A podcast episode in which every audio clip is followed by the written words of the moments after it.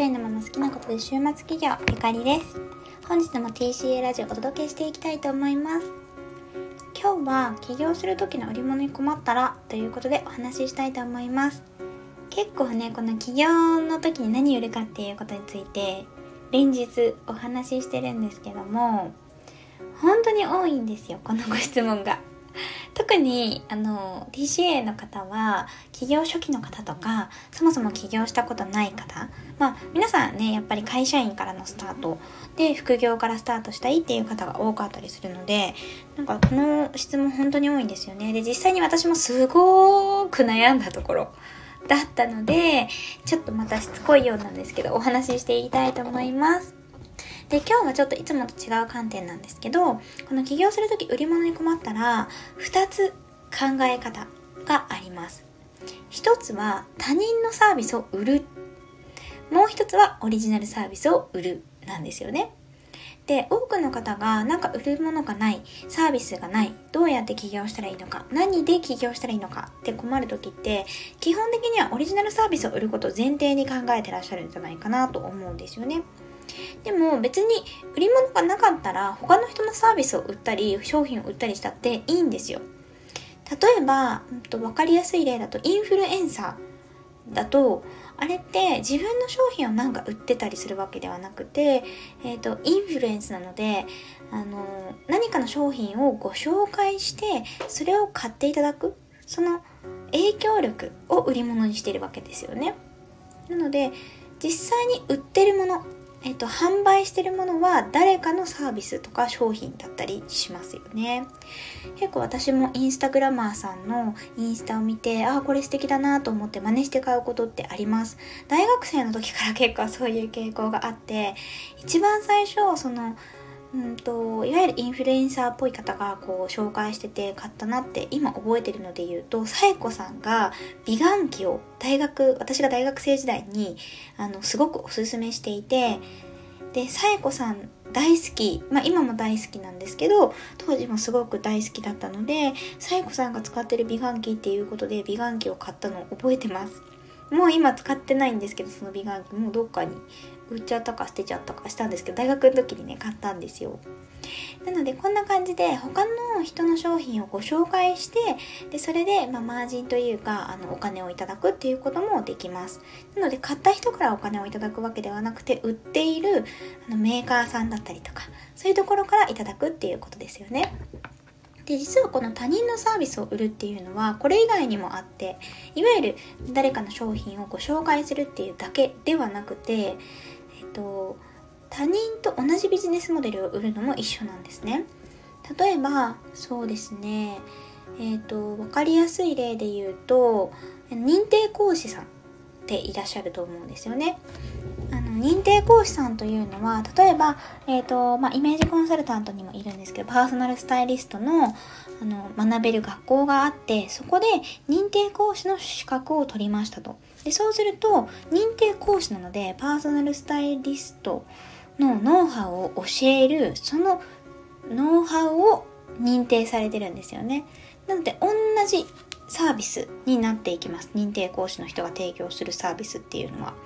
なので、えっと、形上はなんか自分が売っているんですけれども商品の中身自体はその認定講師同士で比べたら全く同じものを売っている。でそのサービスの中身を誰が考えたかというと認定講師制度を作った人が考えているわけですよね。なので一見自分でなんかサービスを売ってるようなんですけれども中身の商品は認定講師制度を考えた人が作った商品を売っているということになります。なのでまあ他人のサービスっていうと変なんですけどまあまあもともとは他人のサービスのモデル他人が考えたサービスを売っているっていうことになるんですよね。でこれ自体は別に悪いことではないんですが注意点としては他にも同じものを売ってる人がいるわけだって商品だけで差別化することが難しいというポイントなんですね。これはインフルエンサーでもそうですよね。例えば私はさやこさんが紹介している美顔器を買ったわけなんですけど、その美顔器ってさやこさんの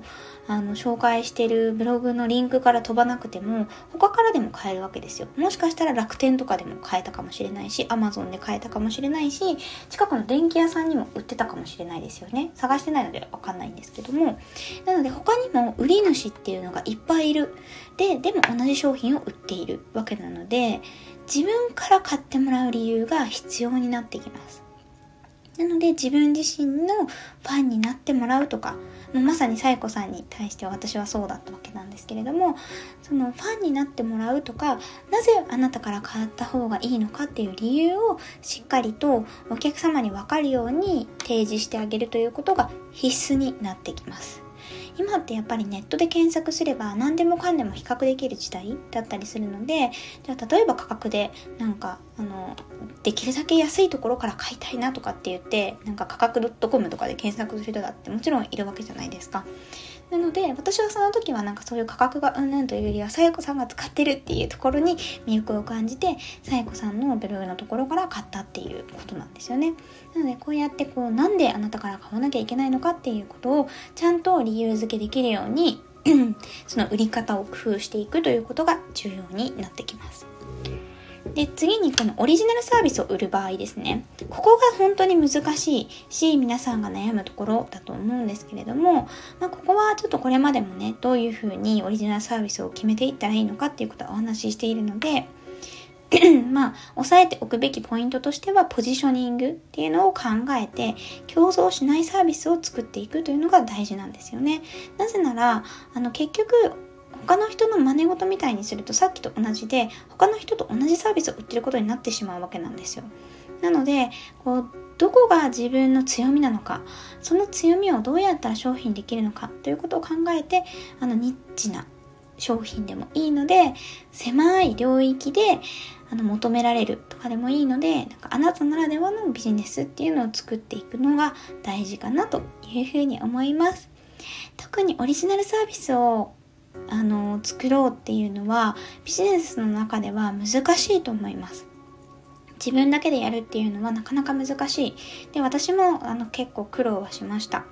なので、まあ、コンサルタントの方にご相談するとか、あのー、そうですね、うん、やっぱ専門家のアドバイスを受けた方が正直早いかなっていうのは思います。または、あの、今言った他人のサービス、他人のサービスというか、もうすでにあるサービス、あの、考案されているサービスを最初真似して売って、その売るっていう方法、集客の方法とか、物を売るっていうさ、あの、売り方とか、ビジネスの一連の流れを学んだ後に、ちょっと応用編でオリジナルサービスを作っていくっていうことも十分できるんじゃないかなと思います。なので最初どっちから始めたいか、ちょっと難しいかもしれないけど、オリジナルサービスをやっぱり売っていきたいよ、なのか、ちょっとまずはとにかく売るっていうところ、なんか本当にビジネス考えたりするの難しいので、他の人の誰かが売っているものを紹介していくとか、あの、販売していくっていう方に注力したいなという方もいらっしゃると思うので、どちらからこう、起業をスタートするのかっていうのは自分の特性とか思考性に合わせて選んでいただくといいんじゃないかなというふうに思います。TCA の生徒さんは結構オリジナルサービスを作りたいっていう方が多かったりします。が、あのー、まずサービスがまだまだないからファン作りから始めたいとか紹介をしたいっていう方もいらっしゃったりするのででコンサルタントをつけてるとねやっぱオリジナルサービスを決めるのってできたりするんですけどそれでもやっぱ1ヶ月ぐらいかかったりするのであの自分のサービスをちゃんと考えたいという方はえっと、少し時間をかけて自分の強み弱みと向き合ってで市場をリサーチして決めていくといいんじゃないかなと思います。商品を作るのに特化したサービスは TCA だと TCA プロダクトコースというのがあります。商品作りのコースですね。オンラインで学べるような教材になっているのでもしご興味がある方は、えっと、概要欄の方から概要欄っていうんですかね、あの、下の説明のところからホームページをチェックしていただけると、あの内容が出てきますので、チェックしてみてください。この教材については、えっと、商品を作るっていうところに特化した動画講座になってるんですけど、結構その高額なコンサルタントとかをつけるのはちょっと難しいよっていう方に向けて少し低価格帯になっていますのでもしよかったらご検討ください。では今日はこの辺で終わりにしたいたいや終わりにしたいと思います。えっと今日もご視聴くださってありがとうございました。TCA ラジオではビジネスやキャリアアップに役立つ情報、現役パラレルキャリアのゆかりのライフスタイルなどをお届けしています。